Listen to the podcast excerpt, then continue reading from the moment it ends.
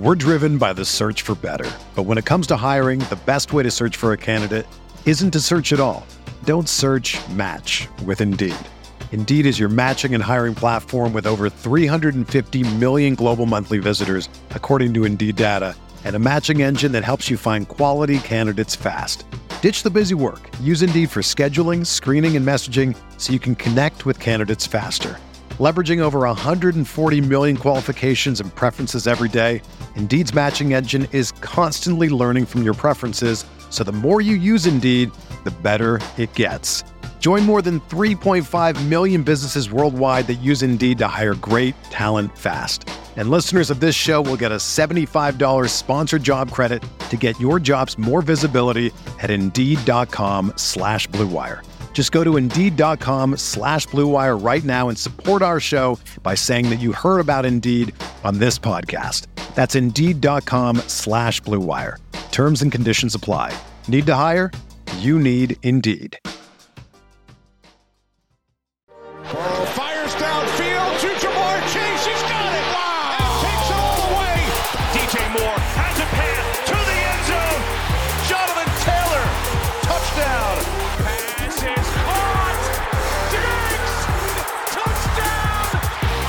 Hello and welcome back to RotoViz Overtime on RotoViz Radio, brought to you by Blue Wire. My name is Colm Kelly. I'm joined as always by Shawn Siegele. And Shawn, we are doing an instant reaction to NFL Week One. We haven't tried this before. We are jumping right in, getting into the action, and uh, hopefully we'll have some fun. I mentioned to you before we started that this was a pretty challenging uh, NFL Sunday for Week One for myself, um, but hopefully when we talk through this, it's going to brighten up my day. It always brightens up my day talking to Shawn Siegele. But how was your NFL Week One so far? With no Monday Night Football, I guess. Good. Yeah. I mean, I don't. I, I spend the day watching the games and not worrying too much about the teams. That stuff will all shake out. The biggest notes and the most enthusiasm I have are for all of those teams with draft slots in the final third that have some combination of Barkley and Swift Oh yeah, because those two guys look like absolute superstars. You look at DeAndre Swift, he kind of got a little bit unlucky every time that he would break off a massive run or two or three huge splash plays. They would put Jamaal Williams in just as a breather. And Williams fluked into a couple touchdowns that really deserved to go to Swift. And I mean, you're looking at a, a, monster game if he gets one of those two. Yeah. Even. But I mean, he's he's just unstoppable. He's the best back in football before contact. He's the best back at getting to the hole fast, getting into open space. He just looks absolutely electric. The most fun game of week one, very Oh, yeah. easily, was Eagles Lions. And that was probably the one I was most looking forward to because we get to see the new look Eagles with AJ Brown. I have to think that Ben Gretch is through the Stunning. roof right now. Brown looked unstoppable. Looked like he deserved to be in with that trio of receivers who tended to go three, four, six. Sometimes they went two, three, five. But those three guys also looked utterly unstoppable. And I think, Colm, the first thing that I would mention is that there's so much talk about not overreacting to week one. And there are so many week one columns about this is, you know, my overreactions, basically. In part, and you know, some of it's to let people know don't overreact, and some of it's just to be able to say whatever you want and then also say, okay, well, if it turns out not to be true, it was a week one overreaction anyway, so don't hold me to it. Which again is all kind of the fun part of it. I'm not criticizing that per se, but the thing that was crazy to me is that we saw this game on Thursday night. They gave us a lot of information about the Bills and the Rams. I wrote a column for Friday talking about all of the drafts that would go off on Friday and Saturday and kind of where you should be looking to draft players. I was blown away by the lack of reaction to that Thursday night game. You had players who disappointed and now have huge problems ahead of them. In that, number one, in terms of the way that that works, where you can either play the guys or not play the guys, knowing what they've scored. You had players drafted who weren't going to be able to go into starting lineups for week one, but then also you probably weren't going to be able to start them for week two because after seeing week one, you would need to wait and let them prove that what happened in week one was incorrect or was a little bit of a false signal in order to play them again. The prices didn't move nearly enough. And I think that that's symptomatic of a larger principle, which is that you need to react. Week one gives you a lot of information. And so if you can buy high on the players who start in week one, then in a huge number of cases, that's the way to go with it. If you can sell low and get out of some guys who now are in very challenging circumstances, you should do that, right? Don't just act like week one, oh, you know, the previously. One of the things that we see with player movement up and down boards is that there's just so much we don't know. And we talk about all the time on OT and on Stealing Bananas about uncertainty and how little we actually know. Once you get information, you have to incorporate it in. You can't stick to the prices that we had previously because your underlying belief about those prices is that there's a huge amount of wiggle room in them or simply that they're wrong. so when you get new information, you do need to react. I would encourage listeners to actually change where they have a lot of these players and make the necessary corrections don't assume that that week one just didn't happen or that it doesn't mean that much it means a ton you've got to get out there and react to it set yourself up to be effective now in week two week three week four especially in dynasty leagues especially in leagues where you can make trades.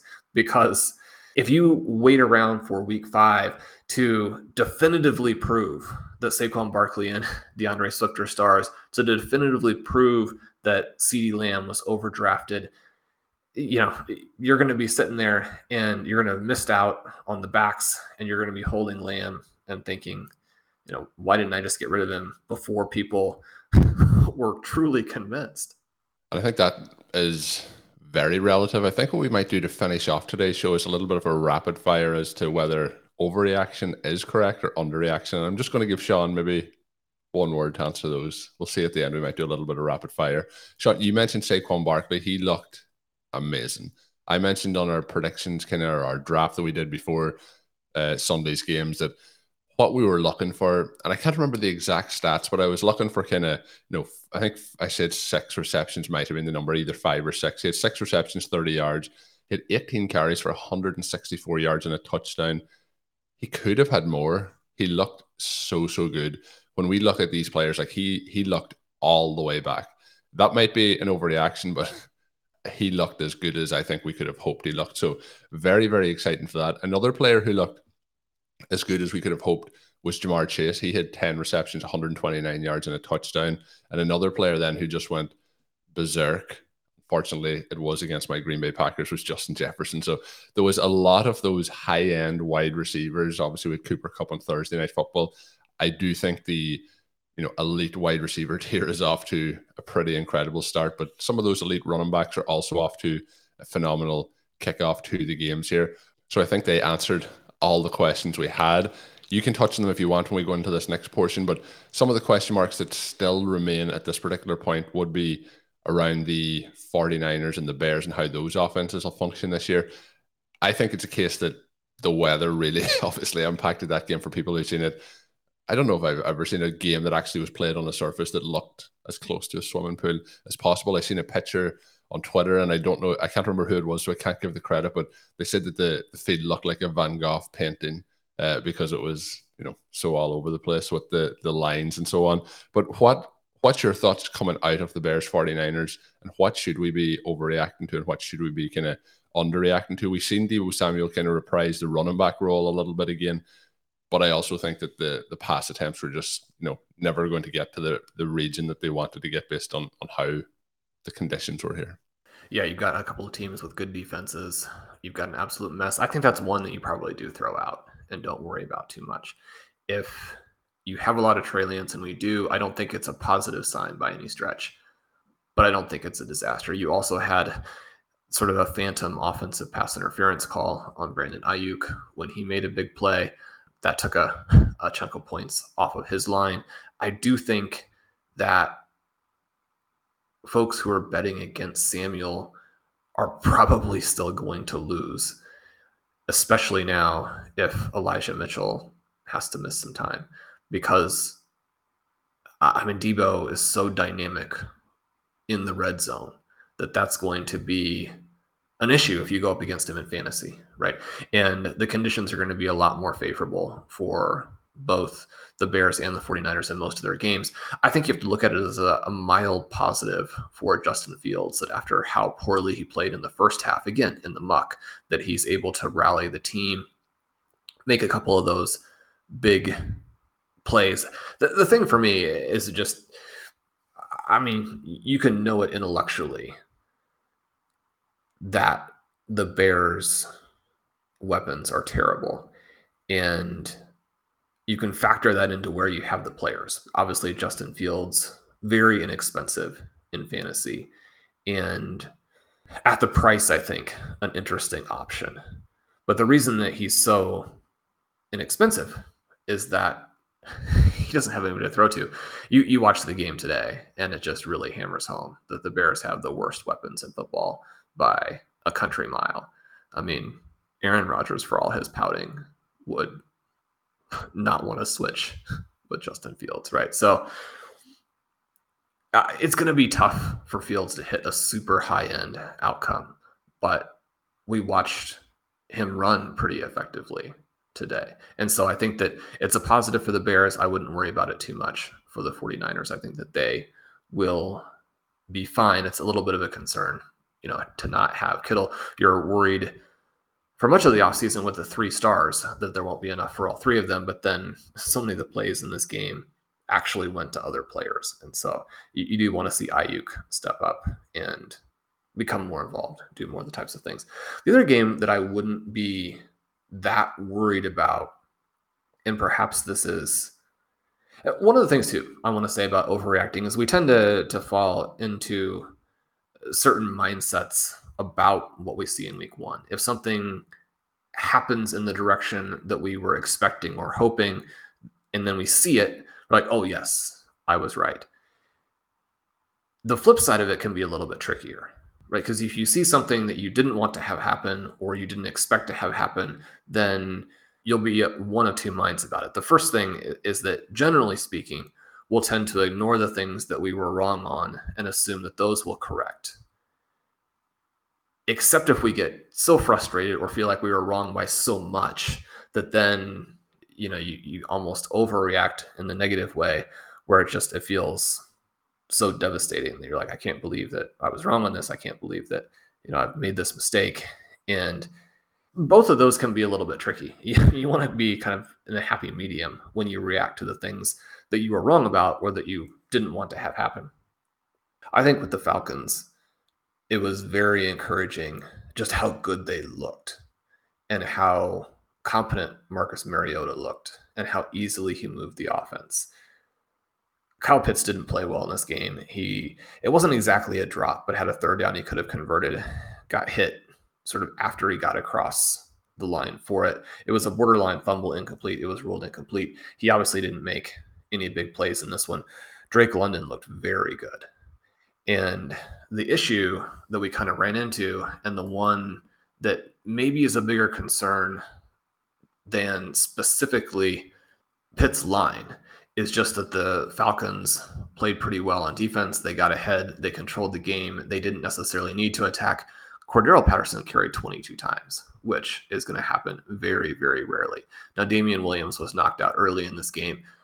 The companion to Patterson in the backfield, whoever that is in week two, will take more of the carries. They can get the carry numbers up, right? But you see Drake London go uh, five for 74 on his seven targets. Uh, he looks like someone who's going to be an absolute monster. I think that that's going to work well for Pitts and free him up from some of the defensive attention. I think both of these guys are going to go off, but I do hope that Arthur Smith doesn't cost his team too many more games. I mean, he lost this team this game for the Saints. Now there were a couple of other he lost this game for the Falcons. He gave the game away to the Saints.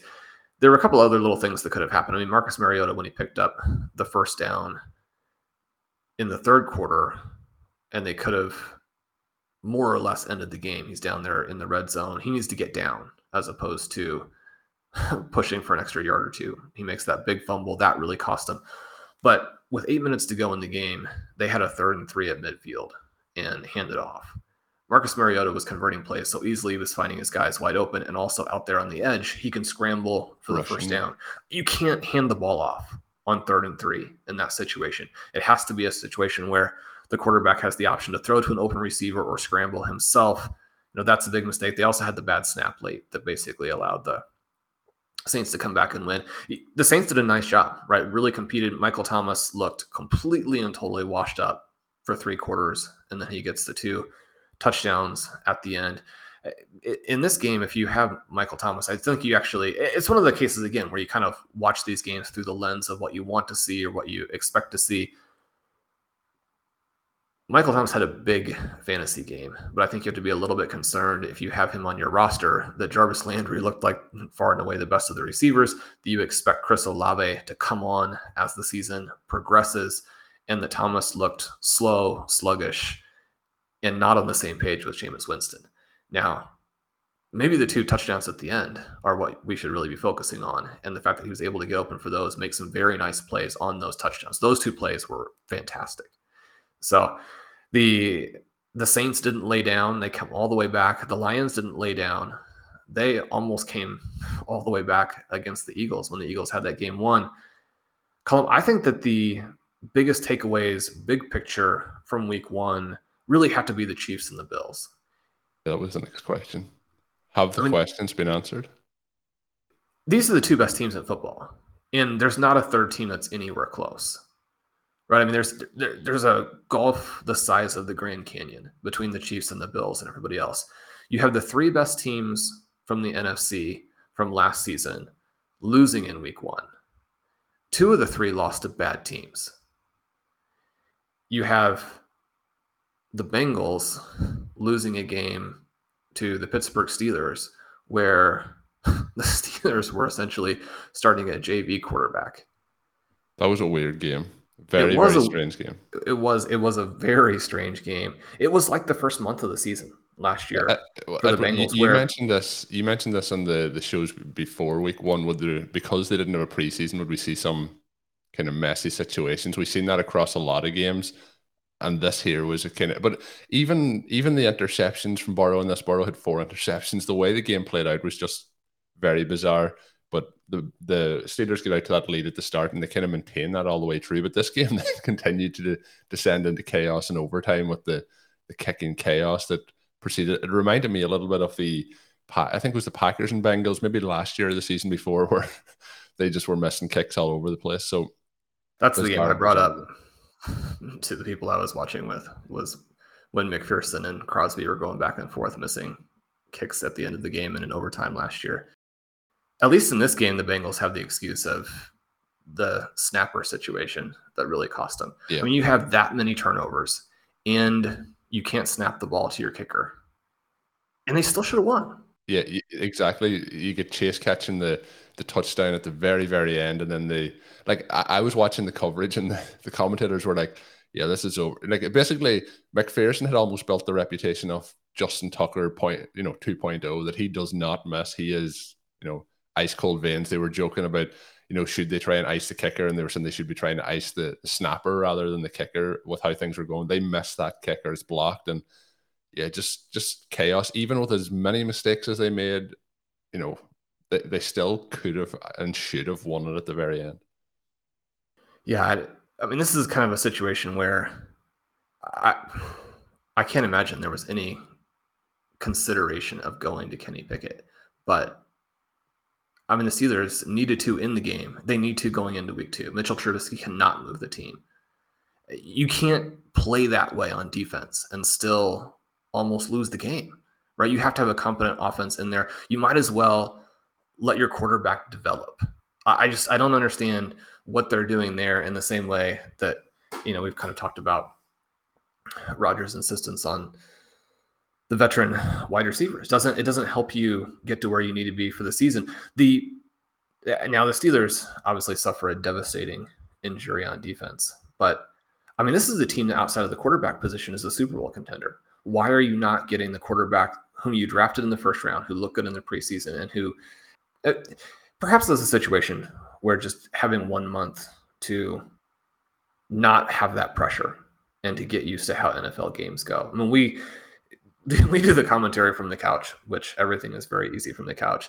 I mean, my experience coaching division two college tennis which was just absolutely phenomenal i loved it great interaction with the players one of the things that you find when you coach really at any level not any level little kids sports should be recreational. They should not be something that you're investing in the wins and losses.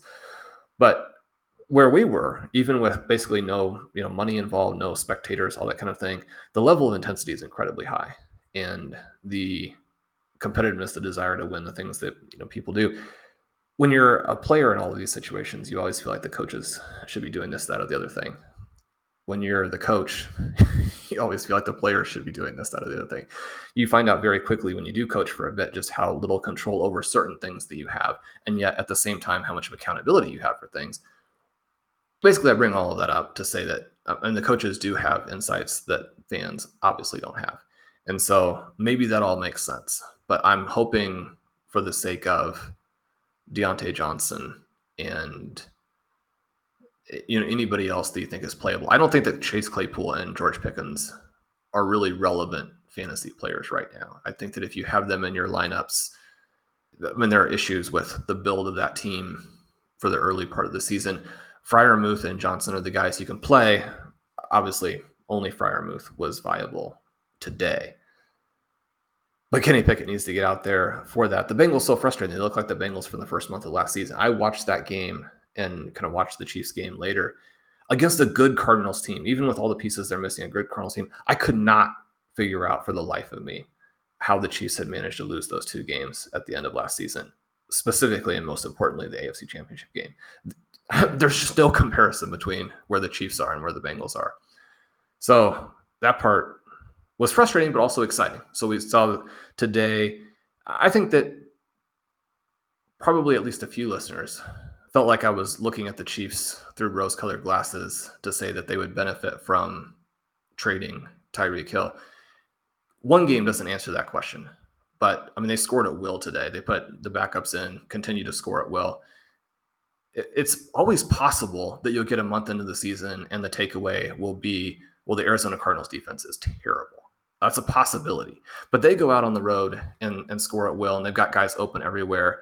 And Patrick Mahomes can almost do no wrong. Now, he did miss Mecole Hardman deep on the type of play that Tyreek Hill really criticized him for in the offseason and, and explained how Tua was a lot better, which is a hilarious comment to make, even if you're trying to, to promote your podcast. So there was the one miss, but they score it well. Colm, I know this has been a rough opening week for you, but I do want to point out again that the Chiefs lose Tyreek Hill, and if anything, look better than ever. Davante Adams goes to the Las Vegas Raiders and has an absolutely monstrous game. I thought this was going to be to make me feel better, but it seems to be not. Continue. Well, I, I just I didn't understand the balloting for MVP the last two years.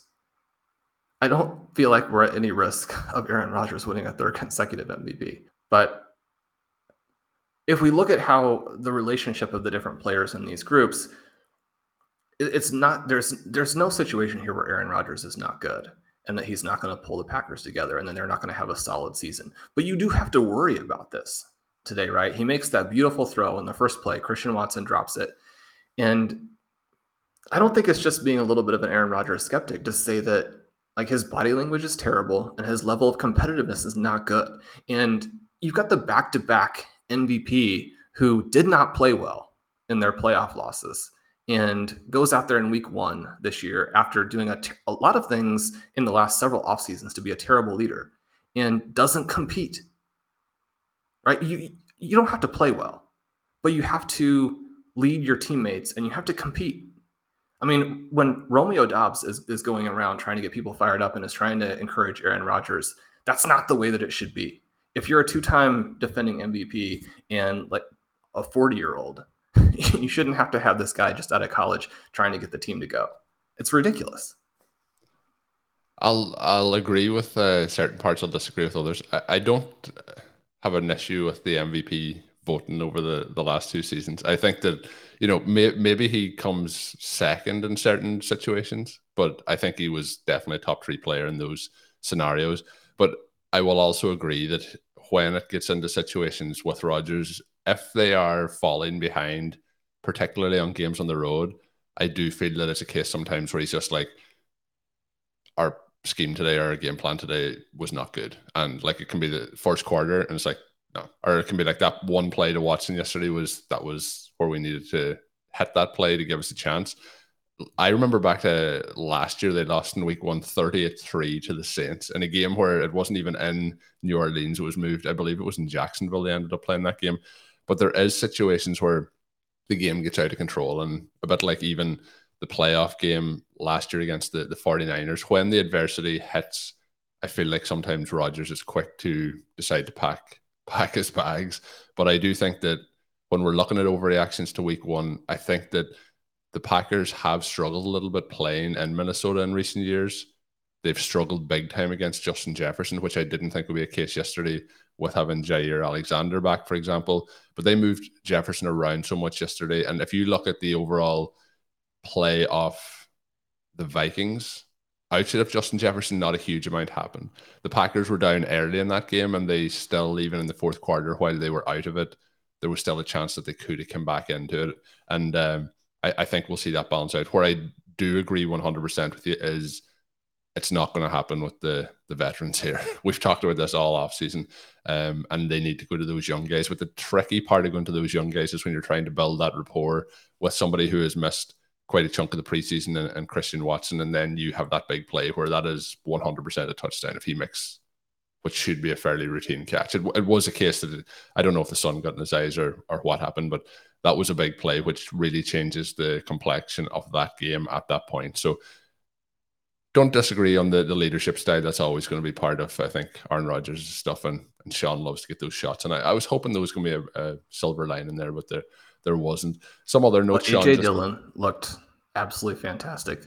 Yeah. Romeo Doubs looked good. I the weird thing to me was on that final drive where they really still had an outside chance. They were down 16. He didn't play a lot on that drive, which was weird. And he wasn't injured. He came in at the end of it for a snap or two.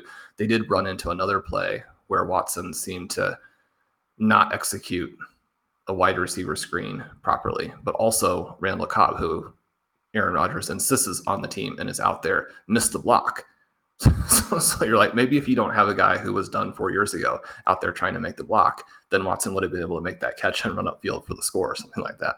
Yeah, you mentioned Dillon as well, and there's a lot of question marks around the NFL with some of the play calling. Even this week, you can see the differences in the haves and have-nots of the coaches who are going to take those chances, you know, in those short down situations across midfield, for example. The Packers went for it in that game with Dillon on fourth down, but got stopped. That was the situation, I believe it was 7 0 at the time. And then, like, you know, a couple of big plays to Justin Jefferson that ended up being 14 0. And in the moment, 100%, you go for that. And if it happens again, I hope that LaFleur will go for it again. But that was a situation again where you have the big drop, you go for it there, you don't get it. There's a, a couple of situations where lots of uh, points, unfortunately, on a different day go in. And the Packers have actually struggled quite a bit in the red zone over the last two seasons. And that happened again yesterday when they eventually got into that. But there was a lot of disjointedness in the offense. And I think hopefully I'm hoping part of that is is working out those kind of preseason kinks that you, you don't get when the players don't play in preseason. The other thing I wanted to mention, you mentioned uh, Diontae Johnson. The reports also with Kenny Pickett coming out yesterday before the game that you know the Steelers were hoping that maybe they set him the whole season. We don't want that to happen. We want to get him in there as soon as we can. Diontae Johnson throughout the game wasn't getting a lot of work, obviously, but had an absolutely incredible catch when it came to the end or kind of in overtime. Amazing play by him. So we had the concerns maybe coming in throughout the week last week of the shoulder. didn't seem to actually bother him in the game. Uh, just the quarterback play seemed to bother him a little bit more. You mentioned the Chiefs as well. When we look at the Chiefs, we have Juju Smith Schuster looking very good. We have Clyde Edwards Helaire getting two touchdowns. We had Pacheco getting a touchdown. A lot of our questions heading in was around Chiefs wide receivers and how that would play out in terms of the pecking order and also the running backs. And then obviously we thought Ronald Jones would be inactive. He was in this one the things that we thought that may have went in a situation where it didn't work out for Edwards Helaire, and then we could see Ronald Jones, you know, working his way into the picture relatively soon. That didn't seem to happen. How did you think the pecking order for both Chiefs wide receivers and running backs looks after this? Is it kind of not much has changed? Is there a clear ascension of Juju to wide receiver one here? What's your thoughts? We're driven by the search for better. But when it comes to hiring, the best way to search for a candidate isn't to search at all. Don't search match with Indeed. Indeed is your matching and hiring platform with over 350 million global monthly visitors, according to Indeed data, and a matching engine that helps you find quality candidates fast. Ditch the busy work. Use Indeed for scheduling, screening, and messaging so you can connect with candidates faster. Leveraging over 140 million qualifications and preferences every day, Indeed's matching engine is constantly learning from your preferences, so the more you use Indeed, the better it gets. Join more than 3.5 million businesses worldwide that use Indeed to hire great talent fast. And listeners of this show will get a $75 sponsored job credit to get your jobs more visibility at Indeed.com slash BlueWire. Just go to Indeed.com slash BlueWire right now and support our show by saying that you heard about Indeed on this podcast. That's Indeed.com slash BlueWire. Terms and conditions apply. Need to hire? You need Indeed. Another day is here, and you're ready for it. What to wear? Check. Breakfast, lunch, and dinner? Check. Planning for what's next and how to save for it? That's where Bank of America can help. For your financial to-dos, Bank of America has experts ready to help get you closer to your goals. Get started at one of our local financial centers or 24-7 in our mobile banking app. Find a location near you at bankofamerica.com slash talk to us. What would you like the power to do? Mobile banking requires downloading the app and is only available for select devices. Message and data rates may apply. Bank of America and a member FDIC. Yeah, I mean, he's going to be the guy who, if there is volume at receiver, I think it will go to him. He didn't have a fantastic game, but he demonstrated what the value of being there with Mahomes can be. If he's the guy who scores a touchdown instead of Mecole Hardman, who again really does just establish himself as someone who is is not involved, then you, you look at this a lot differently you have the six targets, but only three catches, 16 yards, one touchdown for Hardman. So if you played him, it wasn't a disaster, but you're not going to get that touchdown consistently. Valdes Scantling catches all four of his targets for 44 yards. Juju catches six of eight. I still think it's going to be Skyy Moore. Now, he didn't play nearly as much as you would like. He has the one target that goes for 30 yards. I think that by midseason, he's going to be the number one here so he's still the player that I am most excited to have. Obviously, if you have Travis Kelce, then you know that's a great situation for you as well. He goes 8 121 and 1 for the three kind of big tight ends there in the first two rounds. It's a good opening game for him. Basically, what happened here is the offense was so effective, so efficient that defenses couldn't key on him. It may turn out to be even more difficult to key on him this season. I do think that with all the firepower they have, that at the end of the year, his target numbers will be a little bit down.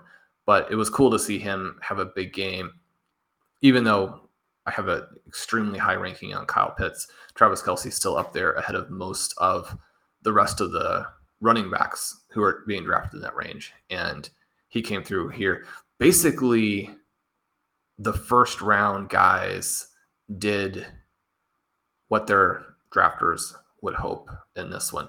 The person who probably is a little bit controversial would be, well, the, the two guys who have offenses that can light the world on fire, but they themselves didn't blow up in week one. Austin Ekeler, Dalvin Cook. It'll be interesting to watch how the first month develops with them. Ekeler is somebody now, I do think that if we just redrafted after today, would have to be at the one two turn instead of in the middle. He came out on a huge number of plays in this game, including during the time period where the Chargers were needing to salt the game away. I mean, this is a game that the Chargers appeared to be in control of, but the Raiders came back and had a real shot at it, especially in the absence of Keenan Allen, who pulls his hamstring relatively early. The fact that Ekeler was out on so many plays, the fact that Mike Williams was a ghost and that Justin Herbert was playing through DeAndre Carter. I mean, that part of it is kind of crazy. I don't think a great sign for Mike Williams. I don't think a great sign for the overall offense that they had Ekeler on the bench so much. Now, it's not necessarily unexpected because this is something that Ekeler himself said that he wanted and he expected to have happen. Fantasy managers didn't give a lot of credence to that. And I think that he's still going to uh, be someone who doesn't kill you because anybody you drafted in the first round, if they played like a second round pick and the rest of your team is good, then you should be in the mix. But when you're looking at Ekeler and contrasting him with, you know, what Saquon Barkley did, what, what D'Andre Swift did, with what the receivers who were being drafted in the same range, you contrast it, you know, with Ja'Marr Chase and then some of the guys who went in the second half of the first round with Stefon Diggs, with Davante Adams it already looks like it's going to be very difficult for him to compete with those guys. And that's the reason that we didn't really have him as a target. I don't want to say after one game that we were right on that by any stretch. He is too good, and the Chargers are too good for it to be something where it's like, oh, you shouldn't have drafted him. But he has the 14 carries, just goes for 36 yards. He has the four receptions, also going for 36 yards in week one last season, he was not very heavily targeted and yet scores in close. But then as the season progresses, obviously he becomes a massive weapon in the passing game. I think we'll see him more involved, but I, I wouldn't have expected Josh Kelley and Sony Michel to be as involved as they were in this game. Yeah, it was a little bit concerning. And you think like you know, a team who has playoff aspirations, you might be like, well, it's a long season. They want to keep these players fresh as the season goes. But when you're playing against a division rival where the game isn't out of touch, like you said, it's a little bit uh, concerning that he wasn't in more than he was, and particularly wasn't used as much in the passing game as you might have liked. John, we're going to run through some rapid fire notes now, and then I'm going to get a little bit of fun here with a rapid fire segment here to end the show. But players who were out yesterday. J.K. Dobbins was out. Obviously, Rondale Moore was out with his injury. Um, then we had Trey McBride, who was an inactive, which obviously disappointed me. We had Rojo, who was an inactive, who we kind of thought was going to happen. Then we had injuries. You mentioned Keenan Allen and his hamstring. We had Tee Higgins in the first half with the concussion protocol. Wan'Dale Robinson picked up an injury, which is very, very disappointing. Dak Prescott obviously has picked up an injury. Looks like he's going to have hand surgery as we record this. So a lot of just, and that's only to touch on the surface, but we talked about the preseason players being wrapped in cotton wool. That cotton wool came off, and unfortunately, that led to star players picking up injuries. So hopefully, um, those recoveries are quite you know successful. But um, yeah, disappointing to see those injuries happen. But Shawn, moving into the rapid fire, I'm gonna I'll let you add a sentence to each of these because we are going to try and get out of here pretty quick. But basically, if we're right to overreact or if we should be patient. It was only one week. So we have Kyle Pitts. I think with Pitts, you have to be patient. The Falcons looked fantastic. There are only a small handful of tight ends that give you any field tilting value. He's going to be one of them. Yeah. And I can feel like, you know, obviously we have Pitts who we drafted uh, Pet, sorry, Pitts. We drafted Pitts over Kelce in a couple of the leagues over the last week or so, and that can feel like a very rapid reaction to Kelce has a good game, Pitts doesn't have a big game, but this is uh, obviously a season long play, and we're we're willing to have patience here with the the second year tight end, Mike Williams. I think obviously the Keenan Allen injury that I mentioned a moment ago may benefit him. You mentioned that he was a ghost. There wasn't a huge amount happening in that game. We should mention Gerald Everett also did catch a touchdown, which would be good news, hopefully, because I know a lot of our listeners have have drafted him. But a lot of that game went through Carter. Now with Allen likely out a couple of weeks. Concerned about Williams, or was that just kind of a, a weird situation? Yeah, I'm concerned. I, he he's got to play better than that. So that can't play much worse. Well, you have to be a volume wide receiver as the co number one in that offense. Some of the passes that Justin Herbert threw in that game are absolutely Amazing. insane. His arm is incredible. If you're Mike Williams and you can't benefit from that, then uh, you know you're not an above average player. Yeah, we mentioned Saquon Barkley looked great, Justin Jefferson looked great. I think we know that overreact to those guys because they are absolutely elite talent. Breece Hall, kind of as we probably expected, you know, a, a split in the backfield in, in week one based on the reports. Probably actually maybe getting a little bit more than reports had suggested, but uh, I think it was as expected. I think patience is the key here with, with Hall. Yeah, I haven't had a chance to finish the second half of Ravens Jets. The first half was not quite to the extent of the 49ers Bears, but it was gross. The weather was terrible. I don't think that you can tell very much from that. Joe Flacco looked absolutely awful, which, I mean, if you're a Jets fan or someone who's drafted a lot of Jets, you're hoping that's not going to be the case. You're hoping that the, these reports out of practice that, oh, you know, he looks like he did when he won the Super Bowl. And the insinuation that Zach Wilson is more or less healthy, but they're just going to go with Joe Flacco to try and give themselves a chance to win. You know, you're thinking, okay, well, I can get behind that. Why not be a true believer? All you have to do is watch him play a couple plays, and you're like, if the if the Jets are out on Zach Wilson, they need to trade for one of these QBs who's available. I mean, the Commanders win today. Maybe Sam Howell, you can go out and get. You, you can't play Joe Flacco. So I, I don't think this is a game where you could really evaluate the players. As you mentioned, the, through the part I saw, Hall looked good, played a little bit more than expected. Obviously, Michael Carter, maybe one of the very small bright spots for the Jets in that game. Yeah, and the other part of that on the, the opposite side, Lamar Jackson throwing the ball looked quite good even in those conditions. Bateman with the, the deep touchdown as well. So I'm hoping that they continue to to let him take those shots downfield throughout the entire season. And he looked pretty confident after turning down that quite large contract uh, over the last couple of days. But we move. Yeah, I mean, he made a he made a couple of not so great throws too. But again, also. the weather was was terrible. The interesting thing about this game is that the Ravens weren't able to run the ball at all. Kenyan Drake is also just have I no mean, he's running not a good player, right? They don't have they don't have running back talent outside of J.K. Dobbins. Yeah. If they want to go back to the way that their offense ran before, then it has to be through Dobbins. I don't necessarily think that they will anyway, because they do have Lamar Jackson doing the things that you just mentioned. Devin Duvernay with a couple of touchdowns in this game. Anybody who kind of layered him into the back end of their best ball drafts through one week, you've got to be ecstatic about that. We have not a lot of Rashod Bateman just because he's in that range where it was expensive and you have some other options. So, uh, in terms of our actual teams, it can go either way. We don't have to have him smash, but we were higher than the consensus on him, or within having him about at ADP, we were enthusiastic that he could still beat ADP. It wasn't a fantastic game for him either. You mentioned the long touchdown, but I think that the way that this Baltimore Ravens offense is going to play is going to end up being very good for both him and Mark Andrews.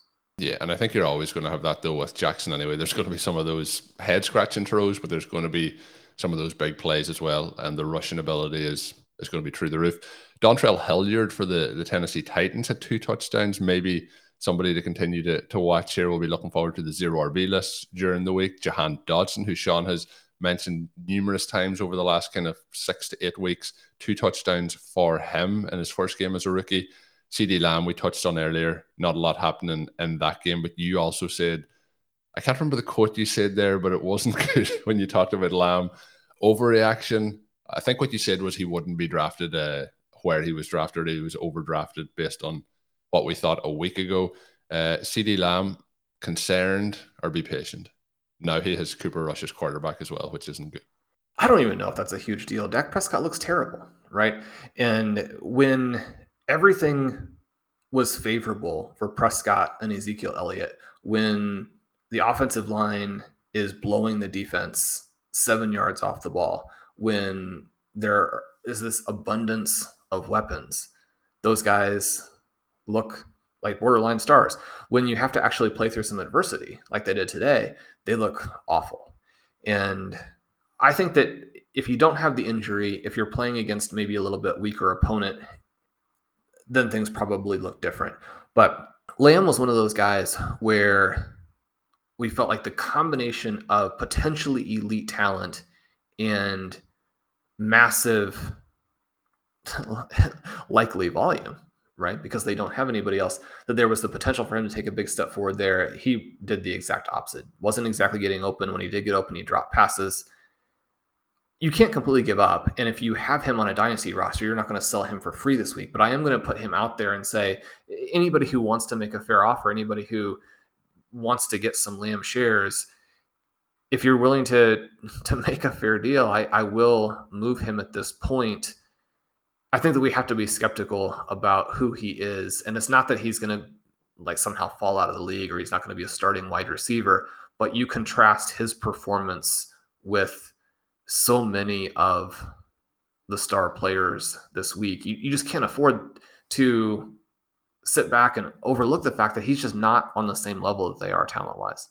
And then two more players to head on. One is DeVonta Smith. Obviously, the Eagles put up a, a lot of points DeVonta didn't put up a lot of points. What's your instant reaction to DeVonta Smith?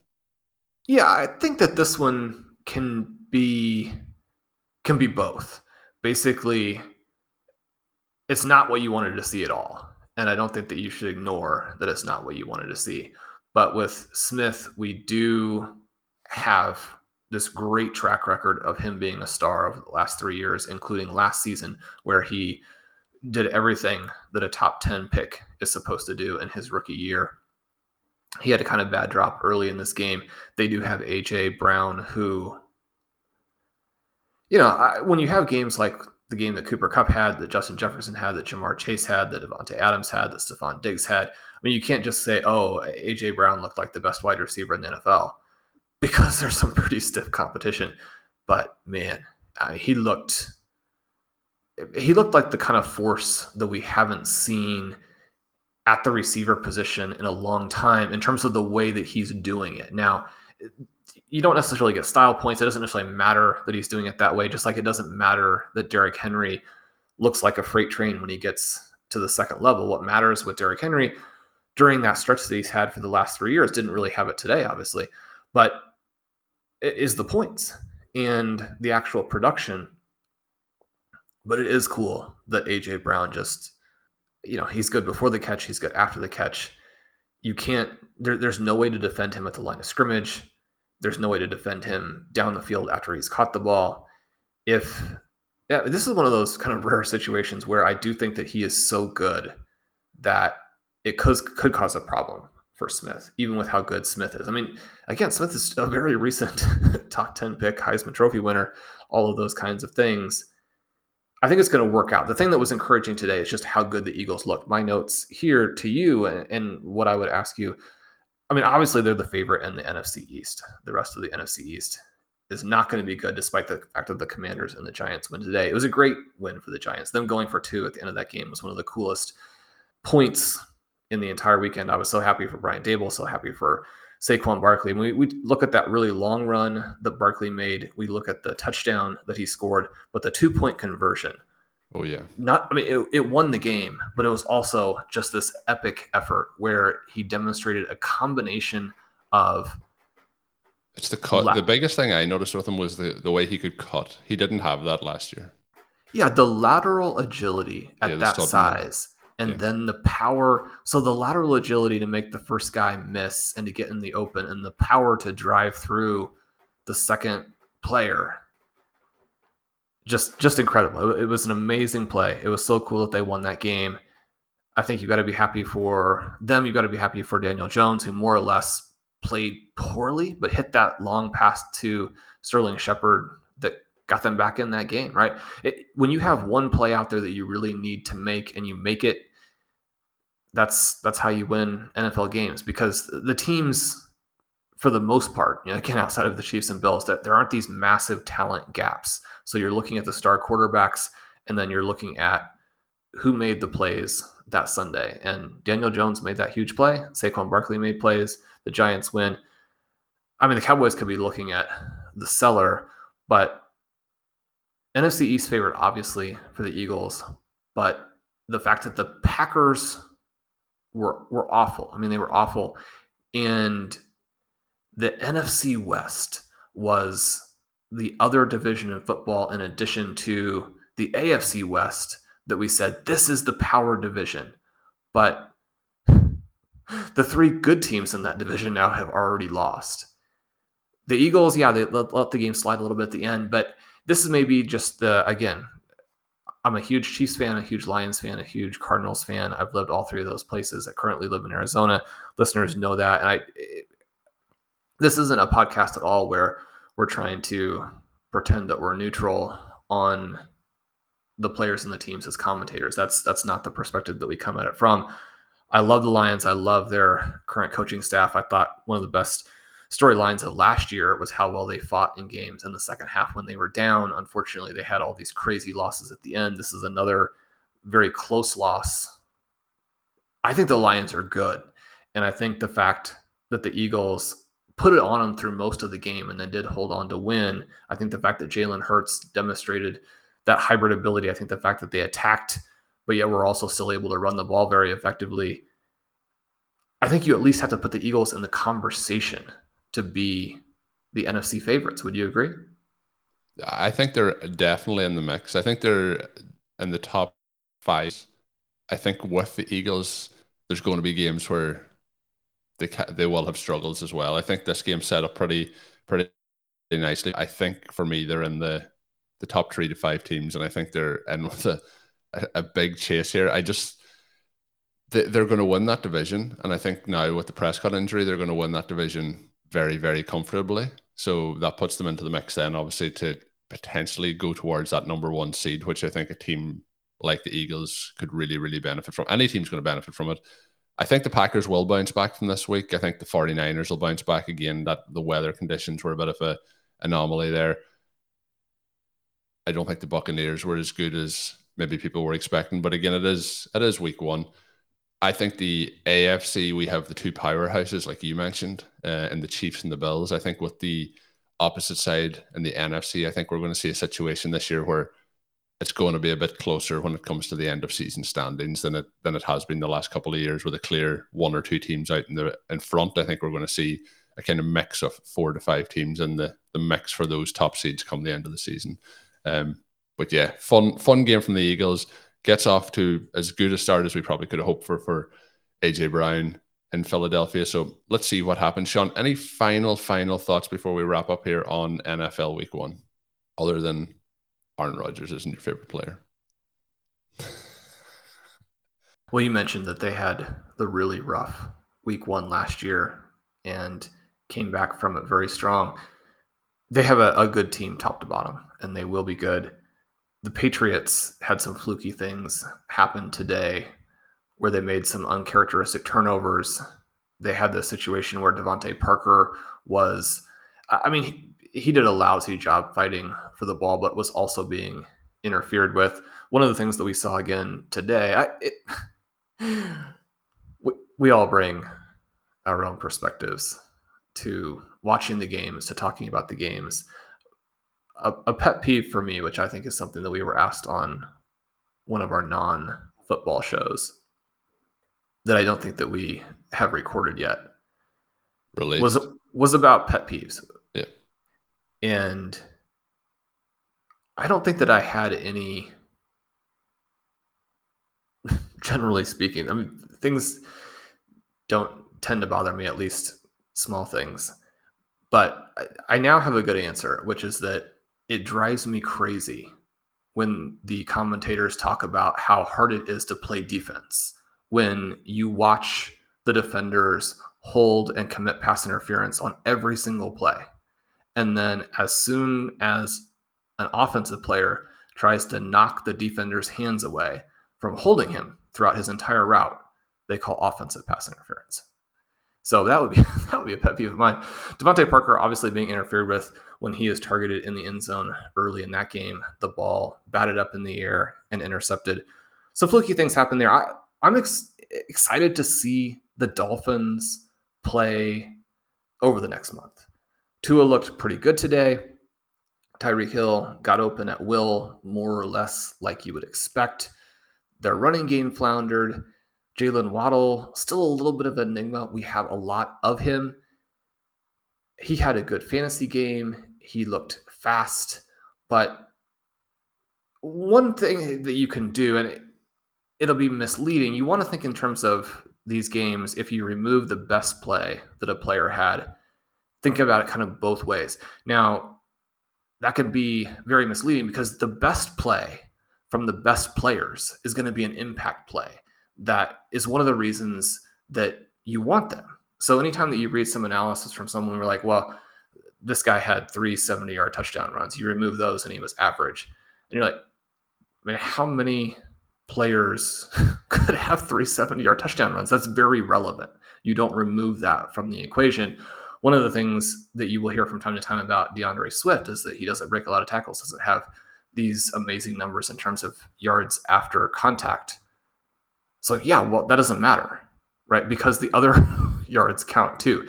If you get through the hole and don't have to run over everybody like a David Montgomery has to, and that's not to take a specific shot at David Montgomery, who I think has rounded into a very nice NFL player. So you don't take those plays away, but, but you do want to kind of think it through both lenses. Is it a tiny little bit of a concern that if Jaylen Waddle doesn't catch that 47 yard touchdown, we're looking at him after week one and saying, well, Tyreek Hill had all those targets. He looked pretty good. The passing game ran through him. Is it going to be the same situation that we have or appear to have with the Eagles, where this new ultra alpha is going to take all of the targets? So, Waddle, top 10 pick, superstar as a rookie, blazing speed that allows you to get the 47 yard touchdown. Almost no other receiver in the NFL would have made that play the Patriots more or less had him surrounded at the catch point, and then the afterburners beat them. Hopefully, he'll be more involved from a pure volume basis as we go forward, and the Miami Dolphins will be a really cool team to watch. Let's hope so. And Shawn, you mentioned pet peeves. My pet peeve for the weekend of action in the games was commentators. You mentioned commentators. Commentators talking about you know getting the run going, need to you know move the line, physicality. You know, get that macho-ness out there. Um, we don't need that. We don't need that. Let's, let's just go. you're a, a, a, former like semi-pro tight end. The tight end is, is the stretch. physical. Yeah, it's a physical, but I, you want to catch the ball too. Like you know, you got to establish. I Move just, those guys. The testosterone running through some of the commentary teams must be incredible. But, you and uh, Mike Gesicki, you need to get out there and lay some blocks so you can get some snaps. And I know that the I think it was the Lions game that really was tipping me over the edge. The Lions at that at that point were well behind, was coming up to halftime, and they're like, "You need to run the ball. You don't want to give the ball back to the the Eagles here and give them another score." And like it's like, well, you need to score points if you want to try and win the game, rather than just like run out the clock. But yeah, establish it every single time that you can. But Shawn, that's going to bring us to the end of today's show. It was fun. We were planning to keep this to 30 minutes. We're at 57 minutes. So hopefully the listeners are going to enjoy it. We're going to see how this format goes. We may keep this going each and every week. We'll we'll keep you updated as the episodes go throughout the week. But thank you for tuning in. Hopefully you enjoyed week one. We still have Monday night football to go. Good luck in your fantasy football matchups. My name is Colm Kelly. You can follow me on Twitter at Over to Martin, and I'm joined by Shawn Siegele. Check out all of Shawn's work up on rotoviz.com. Lots of stuff coming this week. Check that out. And until we are back on Thursday, have a good one. Thank you for listening to Overtime on RotoViz Radio. Please rate and review the RotoViz Radio podcast on iTunes or your favorite podcast app. You can contact us via email at rotovizradio at gmail.com. Follow us on Twitter at RotoViz Radio. And remember, you can always support the pod by subscribing to RotoViz with a discount through the RotoViz Radio homepage, rotoviz.com forward slash podcast.